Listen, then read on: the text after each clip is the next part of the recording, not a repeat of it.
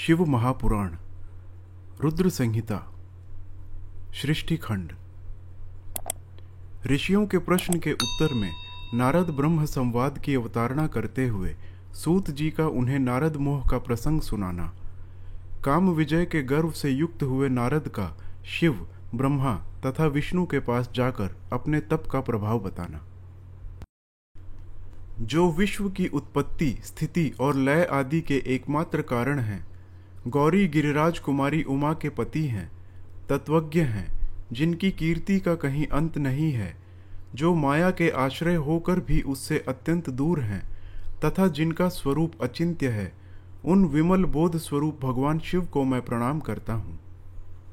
मैं स्वभाव से ही उन अनादि, शांत स्वरूप, एकमात्र पुरुषोत्तम शिव की वंदना करता हूँ, जो अपनी माया से इस संपूर्ण विश्व की सृष्टि करके आकाश की भांति इसके भीतर और बाहर भी स्थित हैं।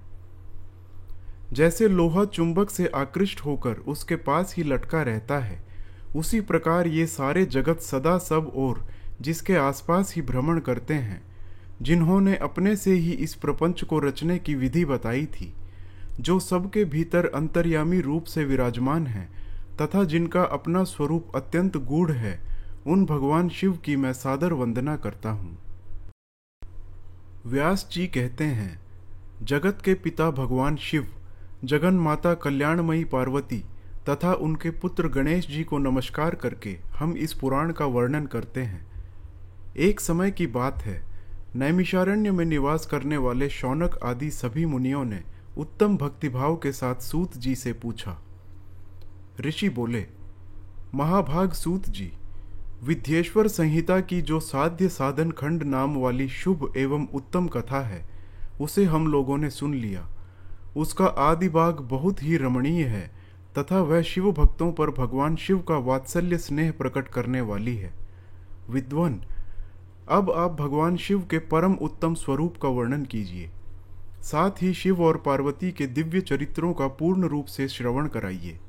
हम पूछते हैं निर्गुण महेश्वर लोक में सगुण रूप कैसे धारण करते हैं? हम सब लोग विचार करने पर भी शिव के तत्व को नहीं समझ पाते। सृष्टि के पहले भगवान शिव किस प्रकार अपने स्वरूप से स्थित होते हैं? फिर सृष्टि के मध्यकाल में वे भगवान किस तरह क्रीड़ा करते हुए सम्यक व्यवहार बर्ताव करते हैं? और सृष्टिकल्प का अंत होने पर वे महेश्वर देव किस रूप में स्थित रहते हैं? लोक कल्याणकारी शंकर कैसे प्रसन्न होते हैं?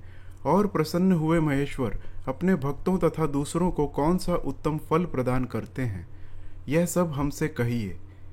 हमने सुना है कि भगवान शिव शीघ्र प्रसन्न हो जाते हैं। वे महान दयालु हैं, इसीलिए अपने भक्तों का कष्ट नहीं देख सकते। ब्रह्मा, विष्णु और महेश, ये तीन देवता शिव के ही अंग से उत्पन्न हुए हैं। उनके प्राकट्य की कथा तथा उनके विशेष चरित्रों का वर्णन कीजिए।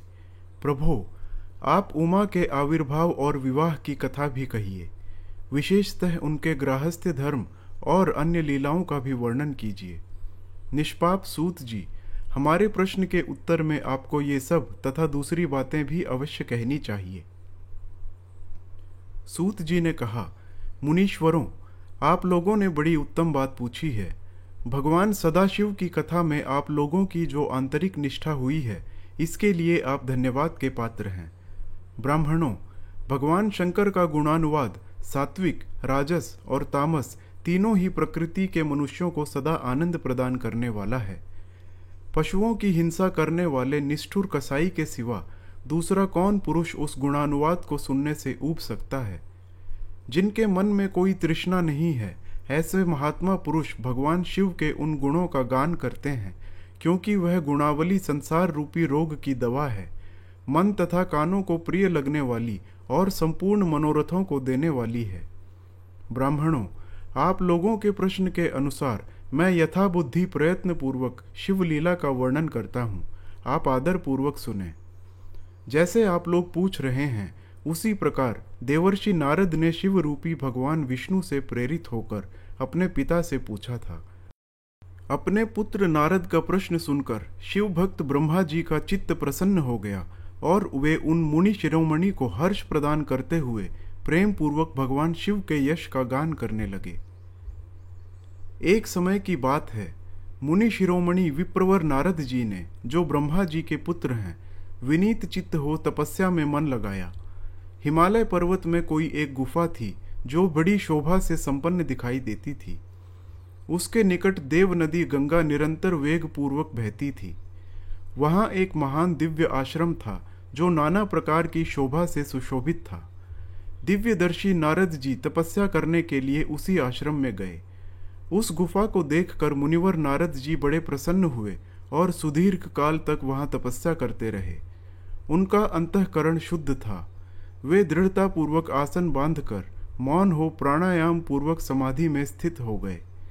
ब्राह्मणों, उन्होंने वह समाधि लगाई, जिसमें ब्रह्म का साक्षात्कार करने वाला अहम ब्रह्मास्मि यह विज्ञान प्रकट होता है। मुनिवर नारद जी जब इस प्रकार तपस्या करने लगे, उस समय यह समाचार पाकर देवराज इंद्र काँप उठे। वे मानसिक संताप से विह्वल हो गए। ये नारद मुनि मेरा राज्य लेना चाहते हैं मन ही मन ऐसा सोचकर इंद्र ने उनकी तपस्या में विघ्न डालने के लिए प्रयत्न करने की इच्छा की। उस समय देवराज ने अपने मन से कामदेव का स्मरण किया। स्मरण करते ही कामदेव आ गए। महेंद्र ने उन्हें नारद जी की तपस्या में विघ्न डालने का आदेश दिया। यह आज्ञा पाकर कामदेव वसंत को साथ ले बड़े गर्व से उस स्थान पर गए और अपना उपाय करने लगे। उन्होंने वहाँ शीघ्र ही अपनी सारी कलाएँ रच डाली। वसंत ने भी मदमत्त होकर अपना प्रभाव अनेक प्रकार से प्रकट किया। मुनिवरों, कामदेव और वसंत के अथक प्रयत्न करने पर भी नारद मुनि के चित्त में विकार नहीं उत्पन्न हुआ। महादेव जी के अनुग्रह से उन दोनों का गर्व चूर्ण हो गया। शौनक आदि महर्षियों, ऐसा होने में जो कारण था, उसे आदरपूर्वक सुनो। महादेव जी की कृपा से ही नारद मुनि पर कामदेव का कोई प्रभाव नहीं पड़ा। पहले उसी आश्रम में काम शत्रु भगवान शिव ने उत्तम तपस्या की थी, और वहीं उन्होंने मुनियों की तपस्या का नाश करने वाले कामदेव को शीघ्र ही भस्म कर डाला था। उस समय रति ने कामदेव को पुनः जीवित करने के लिए देवताओं से प्रार्थना की। तब देवताओं ने समस्त लोगों का कल्याण करने वाले भगवान शंकर से याचना की। उनके याचना करने पर वे बोले, देवताओं कुछ समय व्यतीत होने के बाद कामदेव जीवित तो हो जाएँगे, परंतु यहाँ उनका कोई उपाय नहीं चल सकेगा। अमरगण, यहाँ खड़े होकर लोग चारों ओर जितनी दूर तक की भूमि को नेत्र से देख पाते हैं, वहाँ तक कामदेव के बाणों का प्रभाव नहीं चल सकेगा, इसमें संशय नहीं है।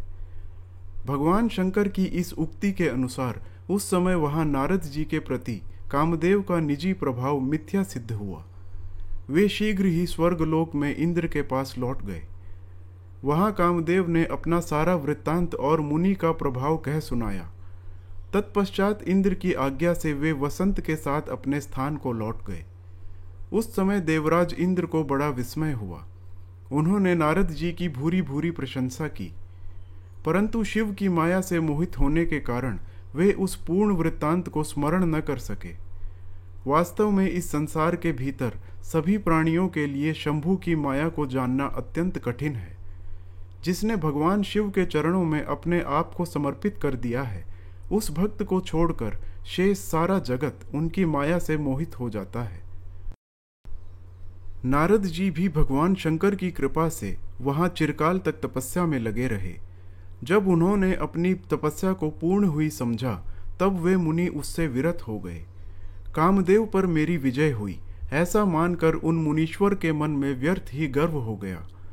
भगवान शिव की माया से मोहित होने के कारण उन्हें यथार्थ बात का ज्ञान नहीं रहा। उस माया से अत्यंत मोहित हो, मुनि शिरोमणि नारद अपना काम विजय संबंधी वृत्तांत बताने के लिए तुरंत ही कैलाश पर्वत पर गए। उस समय वे विजय के मद से उन्मत्त हो रहे थे। वहाँ रुद्रदेव को नमस्कार करके गर्व से भरे हुए मुनि ने अपने आप को महात्मा मानकर तथा अपने ही प्रभाव से कामदेव पर अपनी विजय हुई समझकर उनसे सारा वृतांत कह सुनाया। वह सब सुनकर भक्त वत्सल भगवान शंकर ने नारद जी से, जो अपनी ही माया से मोहित होने के कारण काम विजय के यथार्थ कारण को नहीं जानते थे और अपने विवेक को भी खो बैठे थे, कहा, रुद्र बोले, तात नारद, तुम बड़े विद्वान हो, धन्यवाद के पात्र हो। परंतु मेरी यह बात ध्यान देकर सुनो। अब से फिर कभी ऐसी बात कहीं भी न कहना। विशेषतः भगवान विष्णु के सामने इसकी चर्चा कदापि न करना। तुमने मुझसे अपना जो वृत्तांत बताया है, उसे पूछने पर भी दूसरों के सामने न कहना। यह सिद्धि संबंधी वृत्तांत सर्वथा गुप्त रखने योग्य है। इसे कभी किसी पर प्रकट नहीं करना चाहिए। तुम मुझे विशेष प्रिय हो इसीलिए अधिक ज़ोर देकर मैं तुम्हें यह शिक्षा देता हूँ और इसे न कहने की आज्ञा देता हूँ, क्योंकि तुम भगवान विष्णु के भक्त हो और उनके भक्त होते हुए भी मेरे अत्यंत अनुगामी हो। इस प्रकार बहुत कुछ कहकर संसार की सृष्टि करने वाले भगवान रुद्र ने नारद जी को शिक्षा दी। अपने वृतांत को गुप्त रखने के लिए उन्हें समझाया बुझाया परंतु वे तो शिव की माया से मोहित थे। इसीलिए उन्होंने उनकी की हुई शिक्षा को अपने लिए हितकर नहीं माना।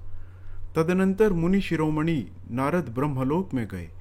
वहाँ ब्रह्मा जी को नमस्कार करके उन्होंने कहा, पिताजी, मैंने अपने तपोबल से कामदेव को जीत लिया है। उनकी वह बात सुनकर ब्रह्मा जी ने भगवान शिव के चरणारविंदों का चिंतन किया और सारा कारण जानकर अपने पुत्र को यह सब कहने से मना किया। परंतु नारद जी शिव की माया से मोहित थे। अतएव उनके चित्त में मद का अंकुर जम गया था। उनकी बुद्धि मारी गई थी। इसीलिए नारद जी अपना सारा वृत्तांत भगवान विष्णु के सामने कहने के लिए वहाँ से शीघ्र ही विष्णुलोक में गए। नारद मुनि को आते देख भगवान विष्णु बड़े आदर से उठे और शीघ्र ही आगे बढ़कर उन्होंने मुनि को हृदय से लगा लिया। मुनि के आगमन का क्या हेतु है, इसका उन्हें पहले से ही पता था। नारद जी को अपने आसन पर बिठाकर भगवान शिव के चरणारविंदों का चिंतन करके श्री हरि ने उनसे पूछा। भगवान विष्णु बोले, तात, कहाँ से आते हो? यहाँ किस लिए तुम्हारा आगमन हुआ है? मुनिश्रेष्ठ, तुम धन्य हो। तुम्हारे शुभागमन से मैं पवित्र हो गया। भगवान विष्णु का यह वचन सुनकर गर्व से भरे हुए नारद मुनि ने मद से मोहित होकर अपना सारा वृतांत बड़े अभिमान के साथ कह सुनाया। नारद मुनि का वह अहंकार युक्त वचन सुनकर मन ही मन भगवान विष्णु ने उनकी काम विजय के यथार्थ कारण को पूर्ण रूप से जान लिया। तत्पश्चात श्री विष्णु बोले मुनिश्रेष्ठ तुम धन्य हो। तपस्या के तो भंडार ही हो। तुम्हारा हृदय भी बड़ा उदार है। जिसके भीतर भक्ति, ज्ञान और वैराग्य नहीं होते, उसी के मन में समस्त दुखों को देने वाले काम, मोह आदि विकार शीघ्र उत्पन्न होते हैं। तुम तो नैष्ठिक ब्रह्मचारी हो और सदा ज्ञान वैराग्य से युक्त रहते हो। फिर तुम में काम विचार कैसे आ सकता है? तुम तो जन्म से ही निर्विकार तथा शुद्ध बुद्धि वाले हो। श्री हरि की कही हुई ऐसी बहुत सी बातें सुनकर मुनि शिरोमणि नारद ज़ोर ज़ोर से हंसने लगे और मन ही मन भगवान को प्रणाम करके इस प्रकार बोले। नारद जी ने कहा, स्वामिन, जब मुझ पर आपकी कृपा है तो बेचारा कामदेव अपना क्या प्रभाव दिखा सकता है? ऐसा कहकर भगवान के चरणों में मस्तक झुकाकर इच्छानुसार विचरण करने वाले नारद मुनि वहाँ से चले गए।